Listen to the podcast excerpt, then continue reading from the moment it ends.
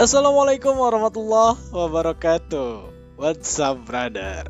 Sobat Saputros Family di mana pun kalian berada. Semoga Allah selalu melindungi teman-teman semua. Selalu memberikan keberkahan kepada teman-teman semua. Apa pun langkah geraknya teman-teman semua. Iya gue udah lama banget nggak buat podcast, nggak buat obrolan-obrolan semacam ya self improvement lah ya. Karena emang kesibukan yang luar biasa, jadi nggak bisa dipungkiri gue harus mengurus banyak hal dan baru sempet banget ini meluangkan waktu banget untuk ngebuat ya bisa dibilang podcast lah ya. Oke teman-teman semua, semoga kalian selalu dalam kes dalam keadaan yang sehat, bahagia dan sejahtera. Pada malam hari ini, gue ditemenin oleh salah seorang yang penting di masanya, yang luar biasa hebat, dan sekarang kabarnya lagi sedang membangun desa, membangun tempat tinggalnya. Di mana? Di Kabupaten Sukabumi. Siapa dia? Nah, ini dia orangnya, Rizky Hidayat. What's up, brother Rizky? Assalamualaikum warahmatullahi wabarakatuh. Waalaikumsalam warahmatullahi wabarakatuh. Udah malam masih semangat banget. gue selalu semangat. Kan kita udah kenal lama by the way. Mantap mantap. Ya. Eh, Rizky lagi ngapain sekarang? Sekarang lagi ini nih, lagi kumpulan sama teman-teman di luar. Oh, lagi di mana sih sekarang? Di Jakarta Di- atau di Semarang atau di mana? Ini di Kabupaten Sukabumi. Oh, Kabupaten Sukabumi. Iya. Itu yang kalau nggak salah ada pabrik Pocari Sweat-nya nggak sih di sana? Oh iya benar. Sama Dekat kan ya? dari situ. Iya ada aqua. Sama Aqua ya. Iya tuh. aqua. Berlimpah air di sini mah. Berlimpah ya. Kekayaan alamnya juga lumayan ya kayaknya di sana tuh. Lumayan. Lumayan lumayan. Nah, Rizky itu sekarang semenjak dulu lulus kuliah tahun berapa ya? 2017 tuh. Berarti sekitar tiga tahun yang lalu. Oh tiga tahun yang ya, lalu ya? ya. Oh, Bang. Lama juga ya coy. Oh iya Rizky 2017 sedangkan Ane di 2018 beda setahun kita ya. Iya iya benar. benar. Eh tapi kita bukannya pernah seorganisasi bareng ya? Yang pernah. Pernah Jangan- ya? Oh Jangan iya, sosokan lupa lah. lu kan wakil gua. So-soan aja nih buat podcast konten ya begini ya. ya Allah. Bukan wakil, cuma tim pencari fakta aja. Siap mencari fakta. Ya Allah. Gimana di sana aman, sehat? Di mana nih? Antum dan keluarga di sana. sehat? Alhamdulillah sehat di Semarang sehat semuanya. Keadaan juga insya Allah membaik. Mudahan doa doakan doakan semoga Allah berikan limpahan rezekinya gitu kepada kita Oh, semua. Siap, siap. Jadi gimana itu maju wali kotanya di Bekasi apa di Semarang nih? Kita nggak jangan-jangan langsung di Kabupaten Sukabumi lagi kita pasangan. Oh, lagi. jangan dong, jangan dong, jangan. Ini mudah-mudahan ya, gue nggak tahu nih, insya Allah eh, tergantung Allah lah ya nanti ngasih Siap, siap. apa namanya peluangnya di mana. Tapi yang jelas kemarin lu kemarin aneh ditanya ditawarin lu sama salah satu parpol. Oh gitu? Iya. Apa? Inisialnya apa? Walah, nah, kalau inisial inisial mah nanti tebak Oh, iya, semua. siap. Siap. Jadi Kayaknya ini deh apa benderanya pelangi ya? ini dong apa LGBT dong pelangi. Oh, Identik ke sana. Cuma menerka-nerka kan, ada kan. Iya jadi kemarin tuh ditawarin, sempat ditawarin, cuman kan kata dia ini di daerah sini lah. Ah, Aneh gak nyebutin lah ya di kota mana, di daerah mana takutnya orangnya dengar dan tersinggung.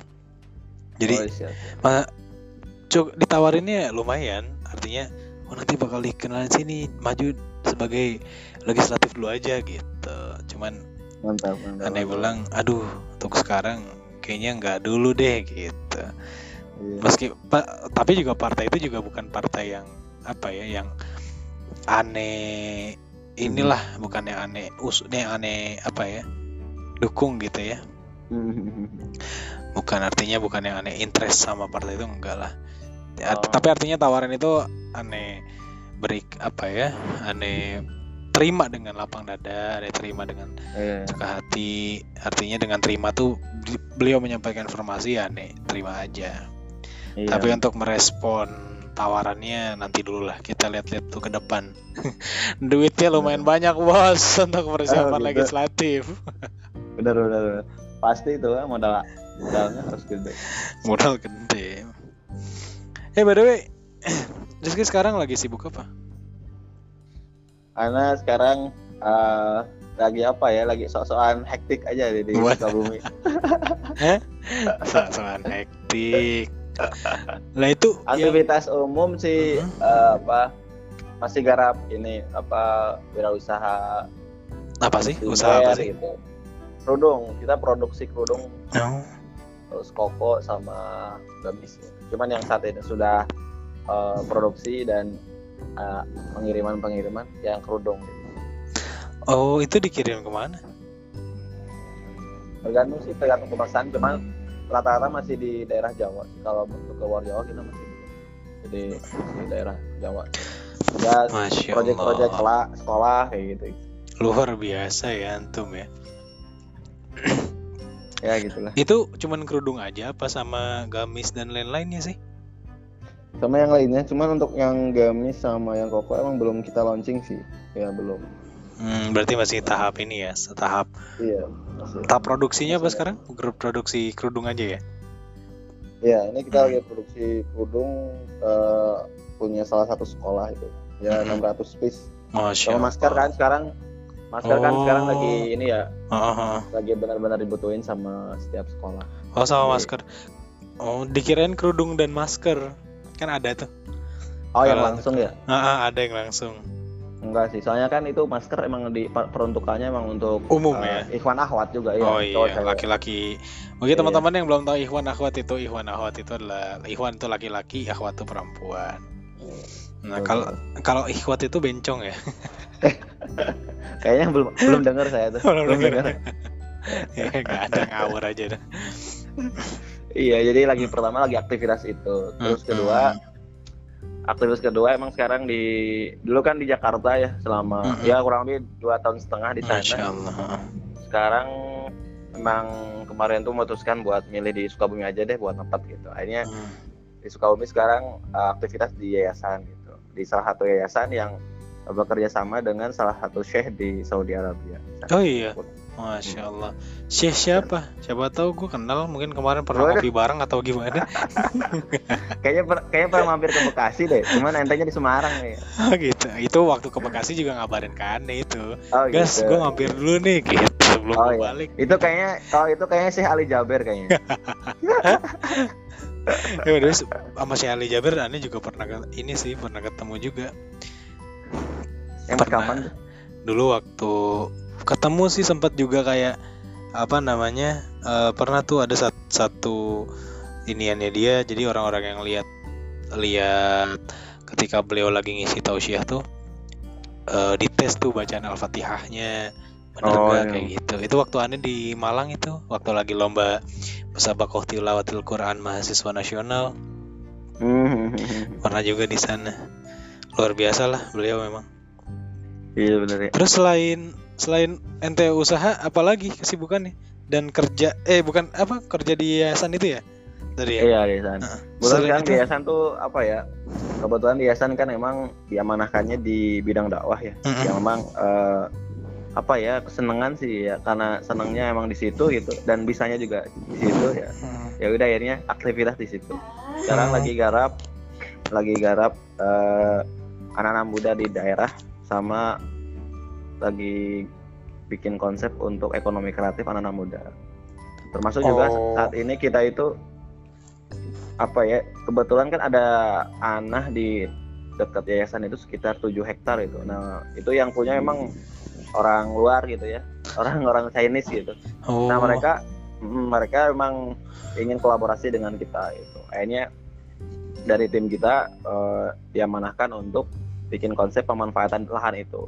Jadi nanti ke depan itu lahan se- seluas 7 hektar itu akan dibuat wisata eh, tani, terus kebetulan kan di situ ada mata air ya. Akan Oh, jadi wisata oke, eh, oke. berenang, terus yang satu lagi adalah pemanfaatan air minum. Jadi nanti akan uh, bikin air minum cup gitu. Oh logo air minum sendiri ya, brand air minum sendiri Iya. ya. uh, Tapi yang jelas Jadi- itu dari mata air langsung ya. ah. jadi emang lagi lagi apa ya? Lagi nyusun itu sih. Aneh dikasih waktu dua minggu itu. Oh masya Allah. Oh itu sebenarnya kan juga bukannya sejalan ya dengan apa namanya organisasi yang memang ente tuh udah pernah bentuk kan, ya apa saung pelajar Sukabumi itu kan? Oh iya, uh, sama Mas- pelajar. Maksudnya sejalan tuh eh, aneh yang aneh maksud tuh apa ya selaras gitu loh dengan dulu ente pernah ngebuat komunitas itu dan dan lumayan besar kan aneh juga pernah ngisi di sana gitu kan dan Iya dulu. kayaknya juga semakin besar deh Amin amin amin. Jadi sebenarnya kalau misalkan eh, apa mengarah ke saung pelajar memang dari segi dasar dasar apa ya dasar geraknya memang sama gitu. Itu karena panggilan hati ya. Termasuk menggarap di yayasan ini juga karena memang saya saya ngerasa terpanggil aja sih buat garap di salah satu daerah itu. Ya, sama ketika dulu pas saung pelajar juga. Ya apa yang bisa aneh buat gitu? Dan apa yang memang sudah pernah anda dapatkan selama di Semarang di Jakarta jadi kayak terpanggil buat bagi aja deh ke adik-adik gitu. Yang misalkan bisa antum bagi ya bagi gitu. Kadang kan orang ingin berbagi itu ketika dia sudah mendapatkan banyak hal kemudian atau misalkan sudah eh, melewati banyak hal gitu. Baru dia eh, berkenan untuk berbagi gitu. Tapi kalau bagi saya sih istilahnya ketika memang Allah berikan kesempatan dan waktunya pas di waktu itu. Menurut saya sih alangkah baiknya cepat ambil kesempatan itu jangan ditunda. Karena apa? Eh, tidak ada yang tahu kan waktu itu gitu. Mungkin ketika nanti kita waktunya senggang gitu. Ketika waktunya senggang gitu eh kitanya sakit gitu. Mm-mm. atau misalkan ketika nanti kita udah mulai eh, free nih dari aktivitas kuliah atau aktivitas kerja eh tahu-tahu kita udah menikah misalnya atau udah punya anak gitu. Jadi bisa jadi ada banyak hal yang menjadi prioritas ketika nanti gitu, makanya ketika Benar. sekarang memang ada panggilan gitu panggilan dakwah panggilan kebaikan aktivitas positif dan kita memang rasa-rasanya mampu gitu rasa-rasanya Kerjakan. memang eh, eh, tepat alangkah baiknya sih makanya jangan ditunda gitu Hmm, betul. karena menunda kebaikan itu memang menurut aneh ya itu mah cuma alasan gitu. Mm-mm, betul. Sebenarnya banyak banget ya sebenarnya hal hal aktivitas-aktivitas positif yang bisa kita lakukan kan. Tapi sebenarnya penundaan itu karena memang diri sendiri aja yang memang malas Iya, gitu ya benar. ngambilnya ya. betul, betul. Kan pertanyaan cuma mau atau enggak aja ya. Bukan iya benar bukan sulit atau enggaknya gitu ya. iya banyak aktivitas itu sebetulnya kayak apa ya sebenarnya kalau bicara tentang aktivitas positif atau misalnya gitu kemarin tuh beberapa waktu lalu tuh sempat ada yang kayak bertanya gitu "Eh, Kang gimana sih caranya misalkan agar kita itu bisa terhindar dari hawa nafsu misalnya atau Mm-mm. bisa menjaga dari hawa nafsu kan istilahnya uh, di usia-usia yang misalkan 20 tahun ke atas itu memang hawa nafsunya agak apa ya lagi Mm-mm. benar-benar on fire-nya misalkan gitu ya tinggi banget Betul. gitu ya. sehingga uh, apa ya banyak yang misalkan mudah terpacu banyak yang mudah misalkan uh, tergoda dan seterusnya nah kerasa banget gitu kan ketika aneh di Jakarta dan sekarang ketika di Sukabumi memang luar biasa gitu ada perbedaannya gitu dan akhirnya ketika orang yang bertanya tersebut aneh langsung jawab aja ketika memang uh, teman-teman diujinya dari apa dari hal hawa nafsu gitu. ya menurut aneh sih cara yang paling tepat untuk minimalisir itu adalah ya kita sibukkan dengan kegiatan yang positif nanti nanti tuh kita akan apa ya akan lupa gitu secara nggak langsung kita tuh akan lupa dengan aktivitas-aktivitas yang merangsang hawa nafsu kita gitu Bener. jadi tiba-tiba lupa aja gitu karena saking padatnya misalkan dengan aktivitas kita gitu. Kalau yang kedua yang paling menurut aneh eh, apa eh, berperan besar untuk meminimalisir itu. Kita punya partner gitu. Jadi kadang misal kita lagi futur atau lagi down gitu ya nggak perlu kita misalkan eh, ikut seminar atau ikut motivasi. Kadang misalkan nggak perlu ikut kajian. Kadang ketika kita nelpon misalkan nelpon partner kita atau sahabat kita gitu walaupun misalkan kita nggak bilang eh nasihatin aku dong gitu eh motivasin aku dong Mm-mm. tapi cuma dengerin dia cerita gitu aktivitasnya gimana atau misalkan dia sekarang apa saja yang lagi dilakuin itu kadang-kadang secara nggak langsung apa yang dia itu gitu ya. memotivasi kita gitu Betul. Nah, itu betul. sering banget aneh kayak gitu. Makanya emang eh, poin kedua untuk meminimalisir itu menjaga kita dari hawa nafsu yang istilahnya memburu kita. Partner itu benar-benar poin penting menurut aneh gitu. Kayak misalkan ketika yang ikhwan, eh, yang laki-laki misalnya sholat berjamaah di masjid gitu. Kita tuh sholat berjamaah di masjid kemudian lagi bareng sama teman kita yang soleh gitu. Kemudian setelah sholat berjamaah itu, misalnya sholat berjamaah zuhur, habis sholat berjamaah, kemudian beres, dia teman kita yang soleh ini sholat sunnah rawatib gitu kan sholat sunnah dua rakaat setelah sholat wajib itu kadang-kadang kita tuh apa ya terpacu buat ikut, Ikut juga gitu sholat ya, gitu, bener. itu yang mana maksud ketika partner itu punya peran besar ke dalam diri kita untuk memberikan energi. Padahal kita biasanya mungkin jarang eh, sholat sunat rawatib gitu. Tapi karena ada sahabat kita yang soleh tersebut jadi kayak kayak ter apa ya oh, nggak enak kalau melakukan gitu. Walaupun awalnya mungkin karena terpaksa atau nggak enak tapi ada poin di situ bahwa partner itu memberikan daya energi yang besar. Terus kalau nggak punya partner gimana tuh? Waduh, itu mah jomblo kayak. Enggak, itu maksudnya partner tuh kayak sahabat gitu ya. Iya, maksudnya kalau kan kadang ada tuh ya orang yang apa namanya dia tuh sukanya sendiri gitu kan. Oh, in- intro, kayak Kadang. introvert gitu ya. Enggak juga sih, jadi lebih kepada gini, dia sebenarnya kalau untuk join sama orang itu tuh rada malas atau misalkan dia punya sahabat tapi sahabat itu jauh nih gitu kan di Heeh. daerah lain gitu misalkan sedangkan dia di dia merantau kemudian dia merasa sendirian gitu itu gimana dia bagaimana cara gimana pada saat kondisi seperti itu gitu menurut ente Kalau menurut aneh sih kita nggak bisa terkungkung pada satu orang sahabat. Kita juga harus apa ya? Harus harus cepat-cepat berpikir gimana nih ketika kondisi seperti ini kita jangan terkungkung pada satu orang. Kita harus cepat cari misalkan partner yang lain misalkan buat teman kita gitu. Buat nyemangatin kita, buat menjaga diri kita. Karena kalau misalkan kita mengacu di Al-Qur'an kan Allah juga kayak apa yang ngingetin kita ya Mhm. yughayyiru ma biqaumin hatta ma bi anfusihim Allah tidak akan mengubah suatu kaum ya kalau kaum tersebut tidak mengubahnya gitu. Jadi ketika misalkan kita dalam kondisi tersebut kita sendiri nggak berusaha untuk merubah ya nggak bakal berubah-ubah gitu. benar Kalau misalkan ah gitu, kalau misalkan kita eh, membentengi diri, oh sahabatku jauh gitu, ya itu mah hanya pembenaran aja gitu. Seakan-akan kita nyaman dengan kondisi itu gitu. Hmm. gitu. ini ya sebenarnya selain gimana gimana? Iya jadi selain itu juga gini ya Boy ya jadi lebih kepada kalau misalkan kita tuh di mana pun kita berada kita yang harusnya adaptasi ya sama lingkungan artinya kita yang mencari mencari sesuatu hal itu bukan kita menunggu dan kita terpaku pada satu hal gitu ya Iya benar. Kadang kan orang ada yang kayak terpaku sama eh, orang itu mulu gue pokoknya harus sama orang Iya. itu ke mana-mana gue harus sama orang itu gitu kan terus Benar, kalau ke mana pun pergi dan sebagainya gue harus sama orang itu gitu akhirnya Benar, terpaku giliran udah terpisah jauh akhirnya nggak bisa ngapa-ngapain gitu kan dan itu mungkin juga salah satu ini ya cara istiqomah kita dalam berkebaikan ya dalam berproses gitu ya Iya benar. Dan menurut Ane kalau kondisi seperti itu juga bahaya gitu. Artinya apa? Kita eh, nggak bisa apa nggak terbiasa untuk eh, hidup secara mandiri gitu. Ketika misalkan orang itu nggak ada di dekat kita gitu. Misal sahabat kita yang benar-benar dekat banget dari kecil gitu, udah nggak ada di dekat kita gitu.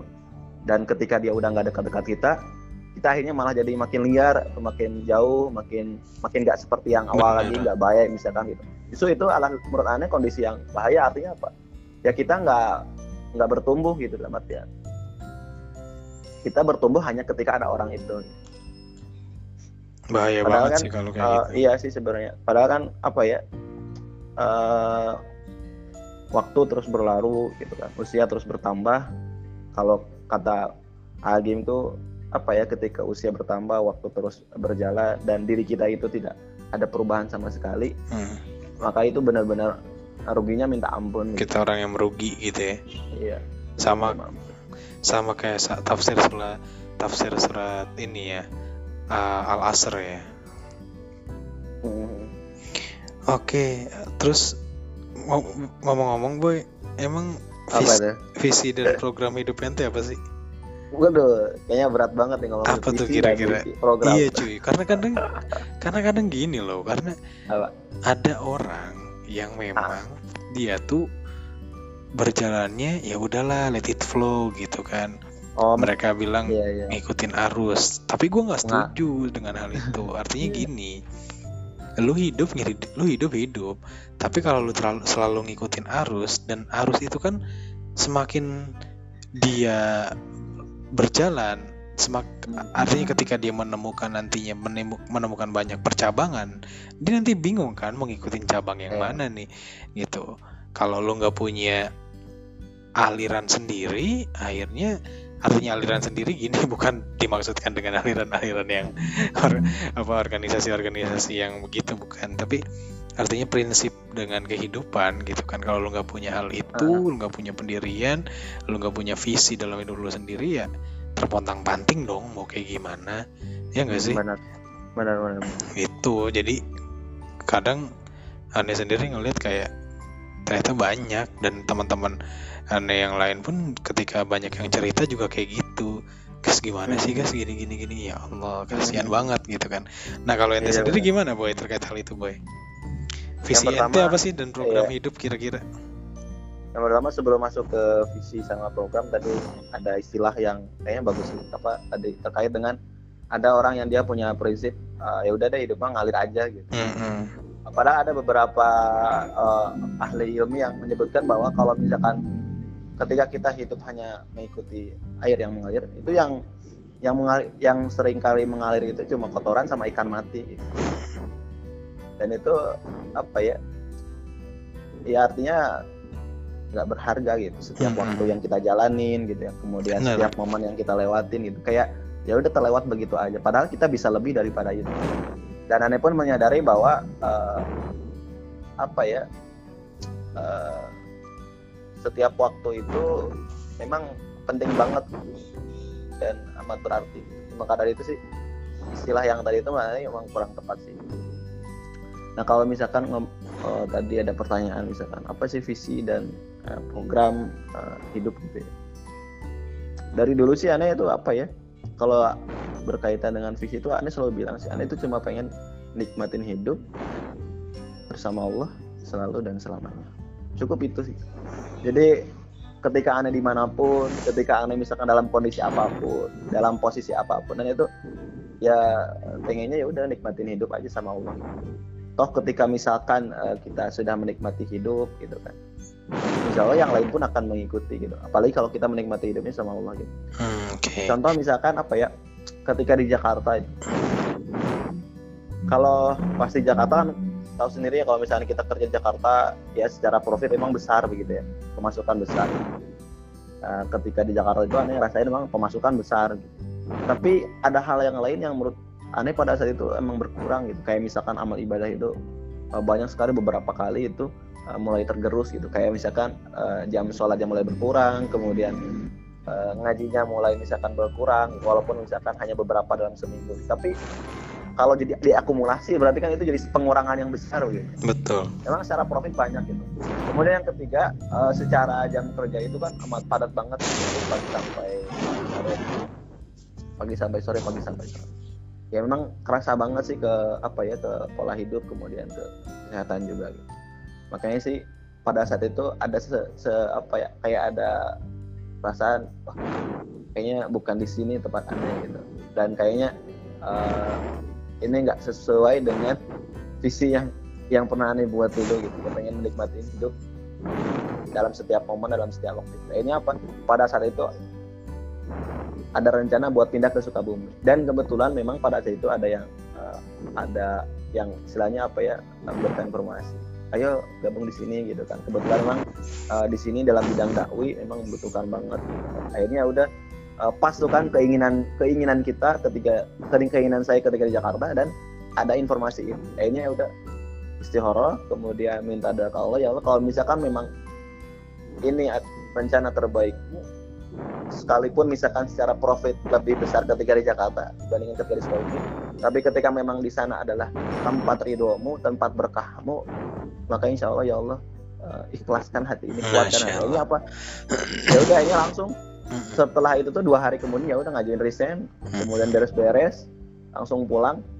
Dan ketika pulang gue emang apa ya kayak pundak hati itu kayak udah lepas Enak dari ya? sesuatu gitu. Maksudnya kayak, kayak enteng gitu. kayak enteng kayak, banget gitu ya kayak... iya kayak enteng banget. Kayak enteng. dan kebetulan memang orang tua juga lebih ridhonya ketika aneh di Sukabumi. Sukabumi karena dekat ya. Iya dekat dibandingkan di Jakarta. Meskipun misalkan ketika di Jakarta pun ya bisa aja sih fighting gitu cuman Bener. namanya orang tua kan apa ya batinnya kuat kepada anaknya hmm. gitu.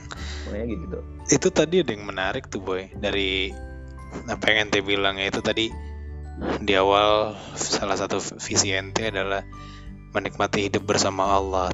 Kalau kita korek lebih dalam nih boy, bagaimana sih cara ngelibatin Allah itu dalam setiap aktivitas ente bahkan sampai masuk ke dalam visi ente sendiri.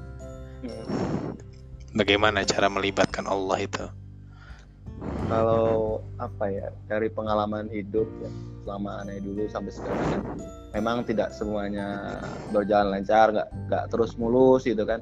Ya goncangannya banyak banget yang pernah aneh lewatin begitu ya. Uh, tantangannya juga lumayan banyak ya. Bagi aneh sih satu hal yang harus kita rubah paradigmanya adalah jangan merasakan jangan berpandangan kita itu memiliki batas dengan Allah gitu.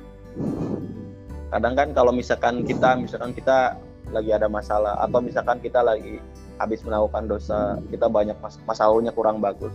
Kadang suka ada batas gitu antara kita dengan Allah. Seakan-akan kita itu apa ya udah nggak pantas lagi buat maju atau mendekati Allah gitu. Hmm, okay. Dan batas itulah yang sebenarnya akan terus menerus membuat kita merasakan bahwa Allah itu jauh gitu. Dan Allah itu nggak adil atau bahkan Allah itu nggak ada gitu lebih parahnya misalnya.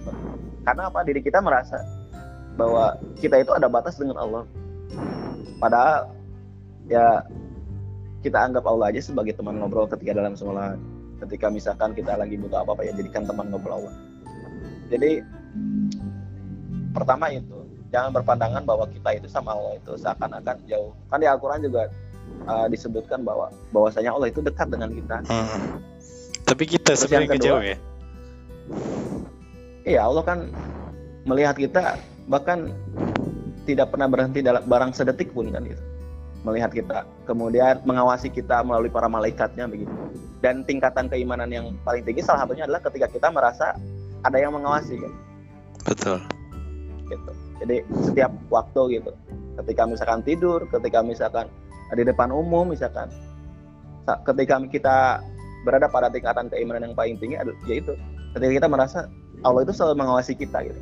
Maka ketika kita merasa Allah mengawasi kita ya kita akan berusaha semaksimal mungkin untuk menjaga diri kita dari pada hal-hal yang memang Allah nggak suka gitu. Dan hmm. memang itu butuh pembiasaan juga sih. Kadang-kadang kan sewaktu-waktu karena kita terbuai dengan aktivitas kegiatan-kegiatan yang have fun akhirnya uh, bisa mulai lupa gitu kan. Bahwasanya Allah itu mengawasin gitu kan. Kadang-kadang terlena gitu. Ya itu juga termasuk dalam apa uh, daripada memang salah satu sifat manusia kan mudah lupa kemudian juga uh, dan seterusnya gitu tapi dibalik itu semua kembali ke yang tadi tetap gitu pandangan pandangan kita kepada Allah jangan sampai kita berpandangan bahwa kita itu udah nggak pantas lagi dekat sama Allah. Udah nggak pantas lagi kita udah ngerasa jauh dan kayaknya nggak mungkin deh Allah itu bener ngebenerin hidup kita gitu. Man, jadi kayak itu ibaratnya ya. ini ya, kayak misalkan kayak ada orang yang diajak sholat, ayo bro sholat gitu kan, ngapain nah. sholat belum tentu juga sholat diterima, nah itu kan kayak iya. perspektif yang salah ya, padahal kayak misalkan yeah. dia bilang gitu terus di balik akhirnya kan waktu itu pernah sih aneh lihat iklan gitu kan aneh lupa iklan apa jadi yeah. ada salah seorang ada ada tongkrongan kemudian uh, ada pak ustadz yang lagi lewat gitu kan. Terus di yeah. di dilempar dengan ajakan hmm. ayo pada sholat gitu. Nah, ada teman yang sholat. Satu lagi temannya nggak sholat. Terus dia bilang uh, dia diajak sama temannya yang berangkat sholat. Dia bilang hmm, ayo sholat gitu. Kata dia ngapain sholat? Kan belum tentu sholatnya diterima akhirnya dibalesin lagi kan. Nah karena gue juga uh. belum tahu sholat gue diterima apa enggak mending kan gue usaha dulu. Sholat dulu seterus terusnya gue juga nggak tahu sholat mana yang diterima sholat mana yang di enggak daripada nggak sholat sama sekali jelas masuk iya. nerakanya kata. Langsung dong berangkat sholat akhirnya. Kayak gitu ya kurang lebih ya. Iya benar. Ya, kayak gitu sih. Dan yang jelas butuh pembiasaan berarti ya memang ya. Emang sih pengulangan itu kadang memang apa ya? Melelahkan. Uh, jadi iya pasti melelahkan dan jadi tantangan tersendiri gitu. Jadi uh, kalau misalkan kita mampu untuk melakukan pengulangan tersebut dalam rentang waktu tertentu gitu ya karena itu kita bakal ngerasa ya ada kesenangan gitu. Oh iya kita udah ada perubahan. Kadang kan sering kan aneh juga pernah gitu kan misalkan nulis target misalkan ditempel. Kemudian setelah itu misalkan eh, target tersebut nggak berjalan gitu kan. Akhirnya bikin lagi kemudian evaluasi lagi gitu kan. Terus gitu kan. Sampai pada akhirnya kita bisa bisa mengulangi aktivitas itu dalam jangka waktu tertentu itu kadang ada kepuasan tersendiri gitu. ya kalau kalau misalkan sekarang balik lagi ke yang tadi itu kan. Kan tadi uh, pertanyaan adalah gimana caranya uh, kita bisa melibatkan Allah secara terus menerus secara hmm. kontinu dalam kondisi apa pun. Tadi yang pertama kan udah dijawab tentang cara pandang kita terhadap Allah. Terus yang kedua yang uh, pernah aneh rasain kadang-kala uh, pandangan kita juga uh, bisa aja salah sewaktu-waktu contoh misalkan memandang ketentuan Allah misalnya. Kadang kita tiba-tiba suka meragukan gitu. Misal ketika misalkan berdoa gitu.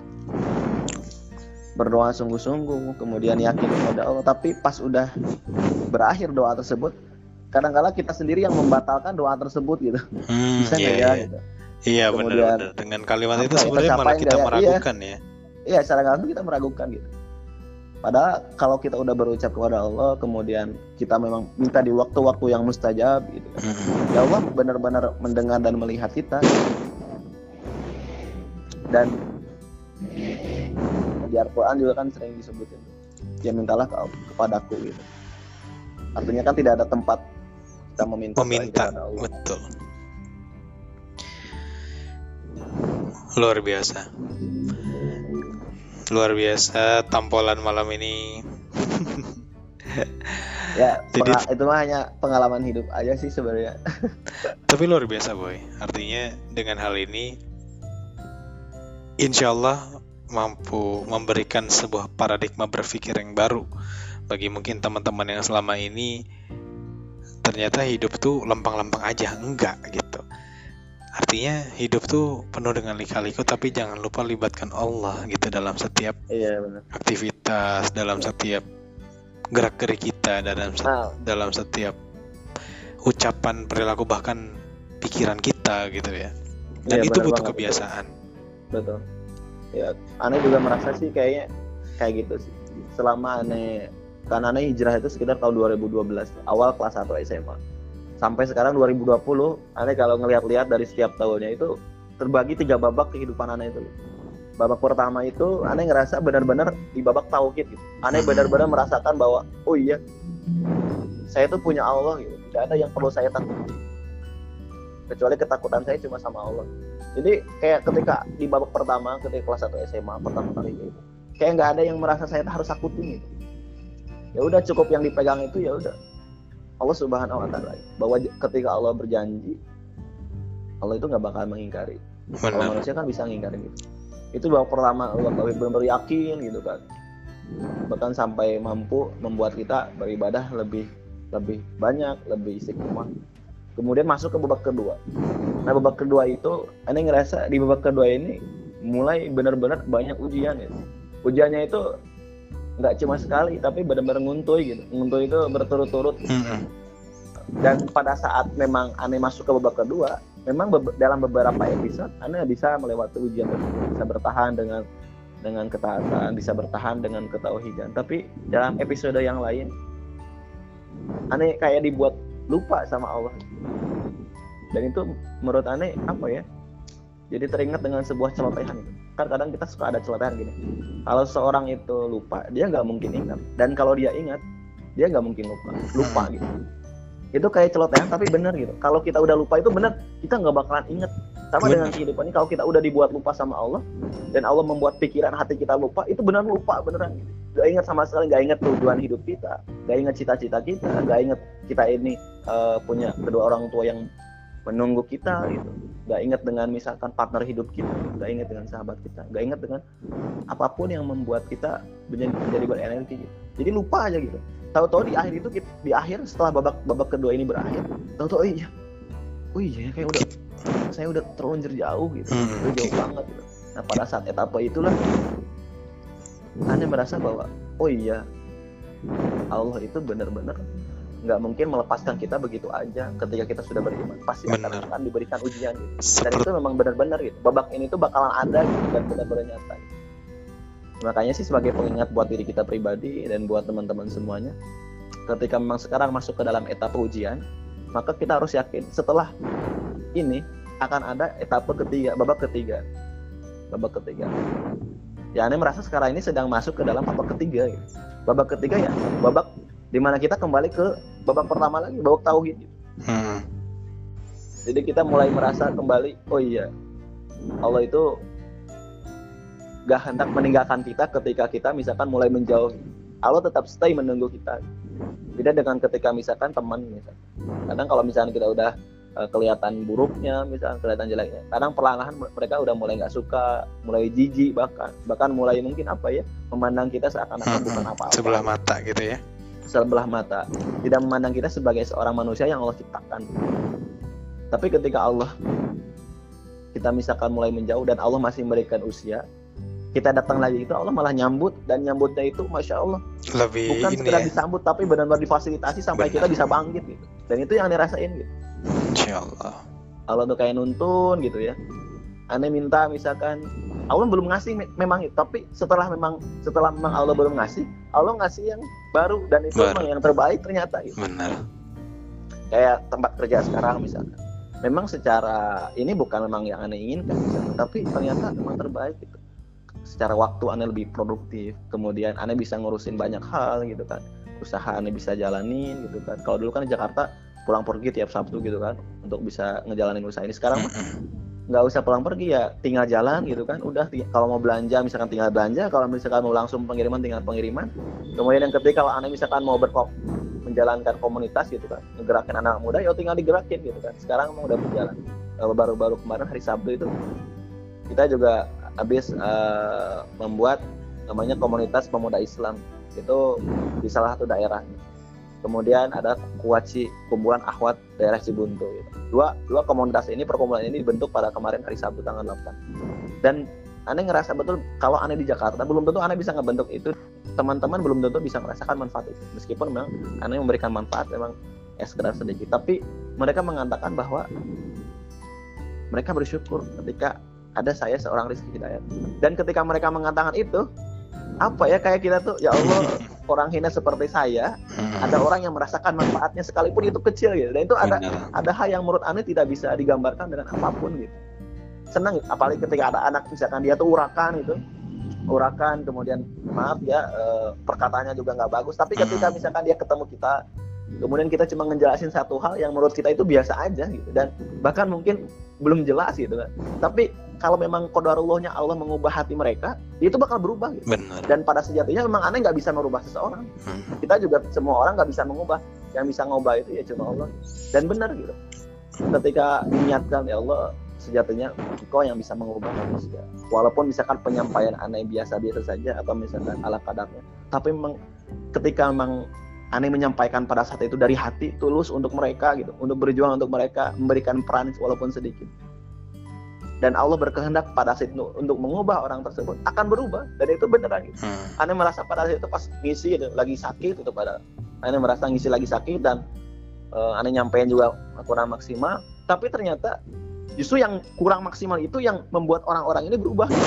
Beda ketika yang Bener, sebelumnya aneh maksimal tapi aneh nggak pernah tahu mereka itu perubahannya seperti apa gitu. Jadi kayak gitu kuncinya ya. Ternyata kalau misalkan Allah sudah berkehendak untuk merubah seseorang ya dia akan berubah. Pasti akan berubah gitu ya Kayak- luar biasa. Jadi memang setelah kita yakin tuh seperti dalam surat Al-Anfal ayat kedua ya. Artinya Pak. jangan jangan mengira setelah kamu beriman Allah tuh nggak akan nguji gitu kan. Oh ya jadi ingat air itu. Hal- jadi ibaratnya gini ente udah jadi pinter tapi jangan kira ketika ente udah pinter itu orang nggak bakal ngujiin ngu- menguji kepintaran ente gitu kan. Guru Hmm, nggak akan menguji kepintaran ente gitu kan. Ibaratnya kan mengetes iya. Ah masa sih ente pinter gitu? Coba dites dulu gitu. Sama kayak Allah kan Iya. mungkin masa sih ente udah emang ente kira ente udah beriman gitu. Coba nih aneh uji Iya. dulu gitu. Dan setelah itu dan ketika Allah udah uji dilihat tuh hasilnya. Beneran gak nih kan? Ente tuh benar-benar merasakan keimanan dan merasakan benar-benar nggak? Kenikmatan dalam ujian kemudian keimanan ente gitu kan? Hmm, bener. Nah, dan itu ente nggak dan ente ngalamin banget ya boy ya?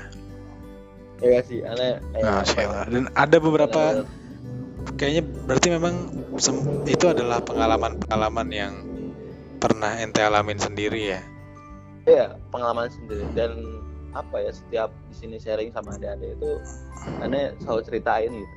Bahwa ya ini bahwa reali- realitas kehidupan itu memang apa ya ada yang dia itu senang dari awal dari kecilnya. Ada yang dia itu memang harus melewati kesedihan dulu gitu.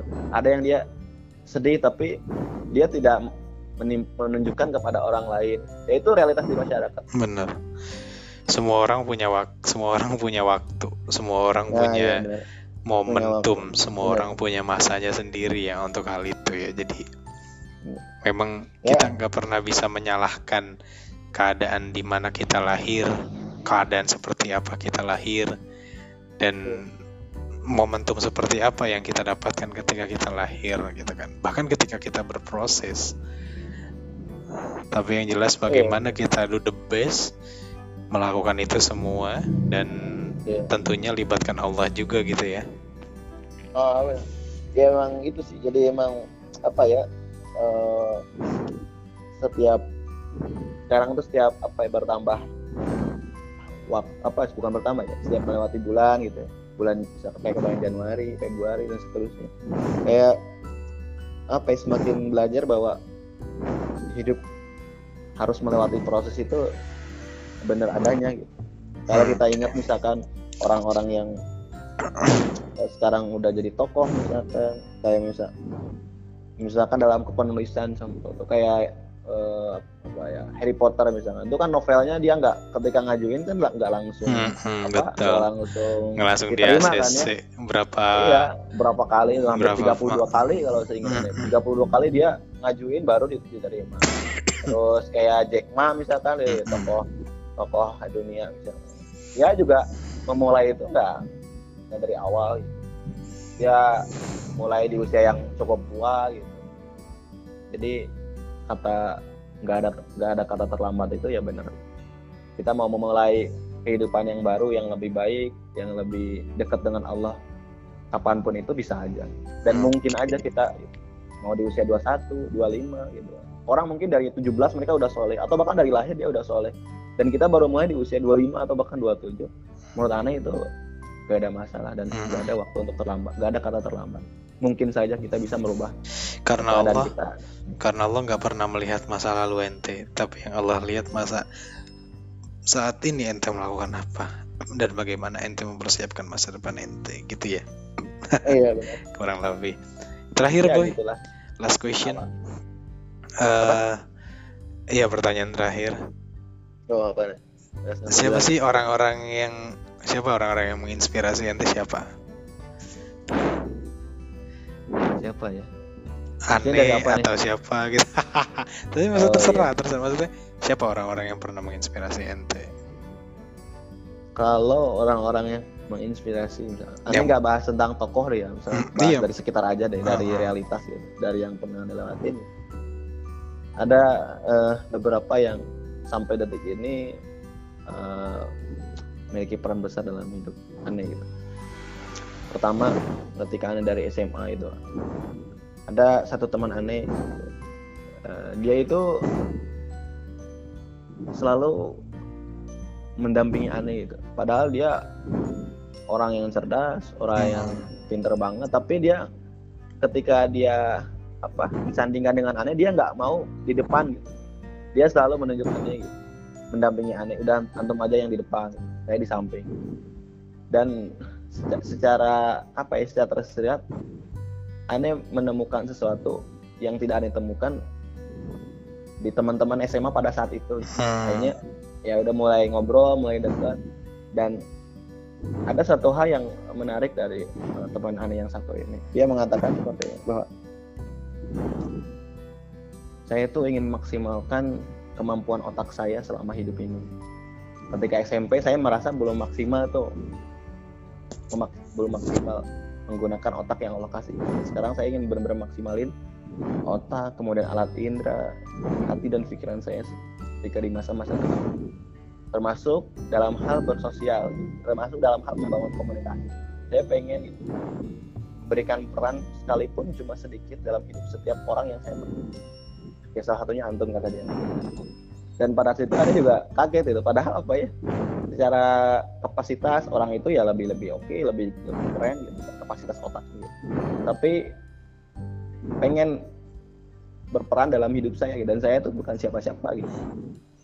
Orang-orang yang lain pada saat SMA pada saat itu hanya oh iya hanya memberikan pujian kadang kalau misalnya hanya memberikan memberikan kekaguman. Tapi tidak berusaha untuk terlibat. Gitu. Benar. dan kebetulan pada saat itu teman aneh yang satu ini dia benar-benar terlibat. Dia benar-benar mendampingi aneh ketika dulu di uh, di Rohis benar-benar. Ketika aneh misalkan nggak mampu dia benar-benar backup. Gitu hmm. seperti itu. Itu yang pertama. Yang kedua masuk di dunia kampus. Ya masuk di dunia kampus ya aneh rasa sih kayaknya nggak ada lagi sih gitu ya. Nggak ada lagi kayak jadi ya, brotherku bagas ini menurut aneh uh, peran besar dalam hidup aneh ketika di masa kampus sampai sekarang. Jadi apa ya? Dulu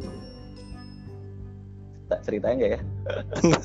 Bebas jadi, terserah. Aneh dulu sempat punya sahabat ketika di kampus tapi ketika sahabat sahabat aneh tersebut uh, tahu kekurangan aneh dan tahu pada saat itu aneh uh, punya kekurangan seketika langsung hilang gitu bahkan ketemu saja tidak mau menyapa gitu. itu pada saat uh, ketika aneh di kampus dan kebetulan antum ya uh, brotherku bagas ini ya tetap membersamai Ani dalam keadaan apa pun Masya Allah. dan menurut Ani ya Ani belum belum pernah gitu ya belum pernah selama ini gitu kan didampingi ketika Ani dalam keadaan baik dalam keadaan kurang baik ketika Ani dalam keadaan uh, dia cuma tahu kelebihan Ani kemudian dalam keadaan Ani tahu diketahui kekurangannya. Jadi ketika di masa kampus ya memang antum berperan besar dalam hidup antum kadang kadang kala apa ya eh, kita ngobrol gitu kan padahal obrolan tersebut nggak ada bahasan tentang saling motivasi motivasi gitu iya. kita cuma ngalor ngidul ngalor ngidul tapi walaupun cuma lima menit ternyata ada poin-poin yang ya udah didapat gitu kan oh iya ya udah pulang setelah pulang itu ya udah poin-poin yang dikit cuma beberapa menit itulah yang ternyata jadi jadi daya semangat ketika aneh sama antum nggak barengan gitu. Masya Allah. Dan yang ketiga mungkin kalau yang ketiga orang-orang yang jadi inspirasi aneh atau misalnya jadi penyemangat aneh gitu, adalah teman-teman aneh yang saat ini mereka masih menduduki sebagai pelajar ya mungkin adik kelas gitu jadi apa ya adik-adik kelas itu aneh anggap justru mereka adalah sumber inspirasi ketika mereka berjuang ketika mereka berubah gitu. bahkan ketika mereka semakin baik semakin keren semakin kece gitu. Dan aneh tahu perubahan mereka itu itulah sumber inspirasi yang uh, apa ya punya peran juga gitu. Walaupun kadang mereka eh, nggak uh, menunjukkan gitu hanya dapat kabar dari orang lain. Dan itu ternyata jadi poin besar juga buat penyemangati penyemangati kita. Padahal kita ketemu sama adik-adik kelas itu udah lama gitu. Dan mereka masih bertahan dengan perubahan itu dan sampai ke telinga kita dan itu akan jadi energi tersendiri. Oh iya oh iya dulu gini oh iya dulu gini. Apalagi pak kalau misalkan mereka menemui kita gitu. Assalamualaikum gimana sehat gitu. Itu jadi energi yang benar-benar besar gitu. Oh iya ya adik kelas saya gini gini gini. Masa saya seperti ini ini gitu. Kayak gitu. Jadi tiga hal itu kalau dari segi uh, lingkungan gitu kan secara horizontal, horizontal tiga itu. Yang seringnya itu ngeri semangat menemani gitu kan. Masya allah masya allah iya jadi memang uh, kalau anda pribadi memang apa ya selalu berusaha sama orang tuh. Apalagi sama ente sendiri yang emang udah dianggap sebagai saudara lah gitu ya sebagai saudara kandung lah yang bahkan dianggap seperti itu. Karena aneh berharap pertemanan kita tuh bukan cuman di dunia gitu. Aneh selalu bilang dari dulu kan insya aneh pengen buat bertetangga dengan sahabat-sahabat aneh aneh pengen buat bertetangga dengan orang-orang yang emang tahu gitu kan uh, kondisi aneh dari dulu saat Iya. saat senang dan sebagainya aneh pengen buat bersama mereka di surga nanti insya Allah mudah-mudahan kalau Amin, Allah amin. kalau Allah menghendaki gitu kalau Allah mengizinkan Amin, amin. makanya aneh selalu berupaya eh, apa pun yang bisa aneh berikan baik dari material maupun non material apa pun itu selagi aneh bisa aneh mampu pasti aneh berikan gitu nggak ada Benar, benar. aneh selalu berpikir nggak ada alas nggak ada alasan dan nggak ada kata menolak untuk mereka yang memang pernah berla melakukan kebaikan meskipun itu sedikit kepada aneh karena Benar. khawatirnya ketika aneh meninggal tuh aneh belum pernah memberikan sedikit kebaikan kepada mereka Hmm. jadi berusaha lah untuk kalau aneh pribadi berusaha untuk berkelakuan eh apa namanya membalas perbuatan mereka gitu ya luar biasa ternyata obrolan malam ini bu ya cukup meng apa ya mengobrak abrik otak aneh untuk karena beberapa tadi juga nasihat ente yang memang benar-benar wow gitu masuk ke dalam otak Amin. terutama yang bagaimana cara kita melibatkan Allah. Ya, teman-teman semua, pada malam hari ini luar biasa obrolan malam ini sangat berkualitas. Jadi kalau teman-teman semua mau meningkatkan bagaimana cara kita deketin Allah sih, bagaimana cara kita untuk terus terlibat, nah, terus melibatkan Allah dalam segala aktivitas kita. Ayo dengerin podcast ini dan kalau teman-teman mau sharing langsung sama Kang Rizky, di mana boy? Instagramnya? Instagramnya eh, Rizky Hidayat 05. Rizky 05. Hidayat 05. 05 itu maksudnya calon istrinya 5 nanti apa gimana? Oh bukan, itu tanggal lahir saya bos. Dikirain. Oke, itu bisa ke sana. Nanti langsung kunjungin Instagramnya atau nanti eh, Instagramnya saya taruh di apa ya di ini nih lah di deskripsi lah. Oke, Amin, amin. Eh, terima kasih banyak pada malam hari ini Sama-sama. udah memberikan insight luar- yang luar biasa. Insya Allah bermanfaat Iya. dan berkah. Amin. Dan sukses terus buat kegiatan ya, Boy ya. Amin, amin, amin. Nah, Ada closing statement nggak? Bu ya boleh, boleh. Baru mau Oh, nyampein. ada. Monggo. Oh, ya, siap. Apa? Ya, yang pertama ini eh, minta maaf kalau misalkan eh, untuk penyampaian malam ini eh, ada apa ya hal-hal yang kurang berkenan itu ya. Eh, tidak ada maksud untuk menasehati apalagi menggurui, hanya sekedar untuk berbagi kemudian saling saling menyemangati, mensupport begitu. Yang kedua sebagai closing statement adalah eh, ibarat eh, kolam yang tidak mengalir ke mana-mana, hanya terkungkung di sana. Gitu. Yang awalnya air itu bening, kalau ia tidak dialirkan, maka lama-lama dia akan menjadi keruh, menjadi berubah warna, bahkan baunya tidak enak. Sama halnya dengan kita sebagai manusia, ternyata kalau misalkan kita tidak bergegas untuk berubah, tidak beranjak untuk keluar dari zona nyamannya kita, maka dengan sendirinya kita akan menjadi orang-orang yang tidak ke mana-mana gitu. Tidak ada perubahan apa-apa. Kemudian bahkan yang lebih parah kita akan em, mengarah kepada aktivitas yang kurang baik. Karena cuma ada dua aktivitas kita kalau kita nggak disibukkan dengan hal yang baik maka pasti banget kita akan disibukkan dengan hal yang nggak baik. Itu dua hal yang pasti. Dan mudah-mudahan kita tidak termasuk kepada orang-orang yang berada di dasar satu tempat mudah-mudahan kita terus bergerak terus berubah Amin. dan terus melakukan perubahan kapan pun dan dalam keadaan apa pun. Nah. Raja mungkin sebagai penutup terima kasih eh, Mas Bagas sudah eh, memberikan waktu. Semoga jadi amal ibadah dan amal Amin ya Allah. Amin. dan Ya Allah. mudah-mudahan Allah tambah ya. Apanya nih? Apanya deh terserah. Amin kalau amal ya jangan tambah istrinya jangan. Oh enggak maksudnya berat badannya gitu. Terima kasih. Ya Allah. Makasih banyak boy. Sampai jumpa di Ya, lain ya, ya. waktu. Ya sahabat Sabutras Family pada malam ini kita telah selesai perbincangan dengan Kang Rizky. Semoga bermanfaat semuanya. See you next podcast and never give never give up and see you. Assalamualaikum warahmatullahi wabarakatuh. Waalaikumsalam warahmatullahi wabarakatuh.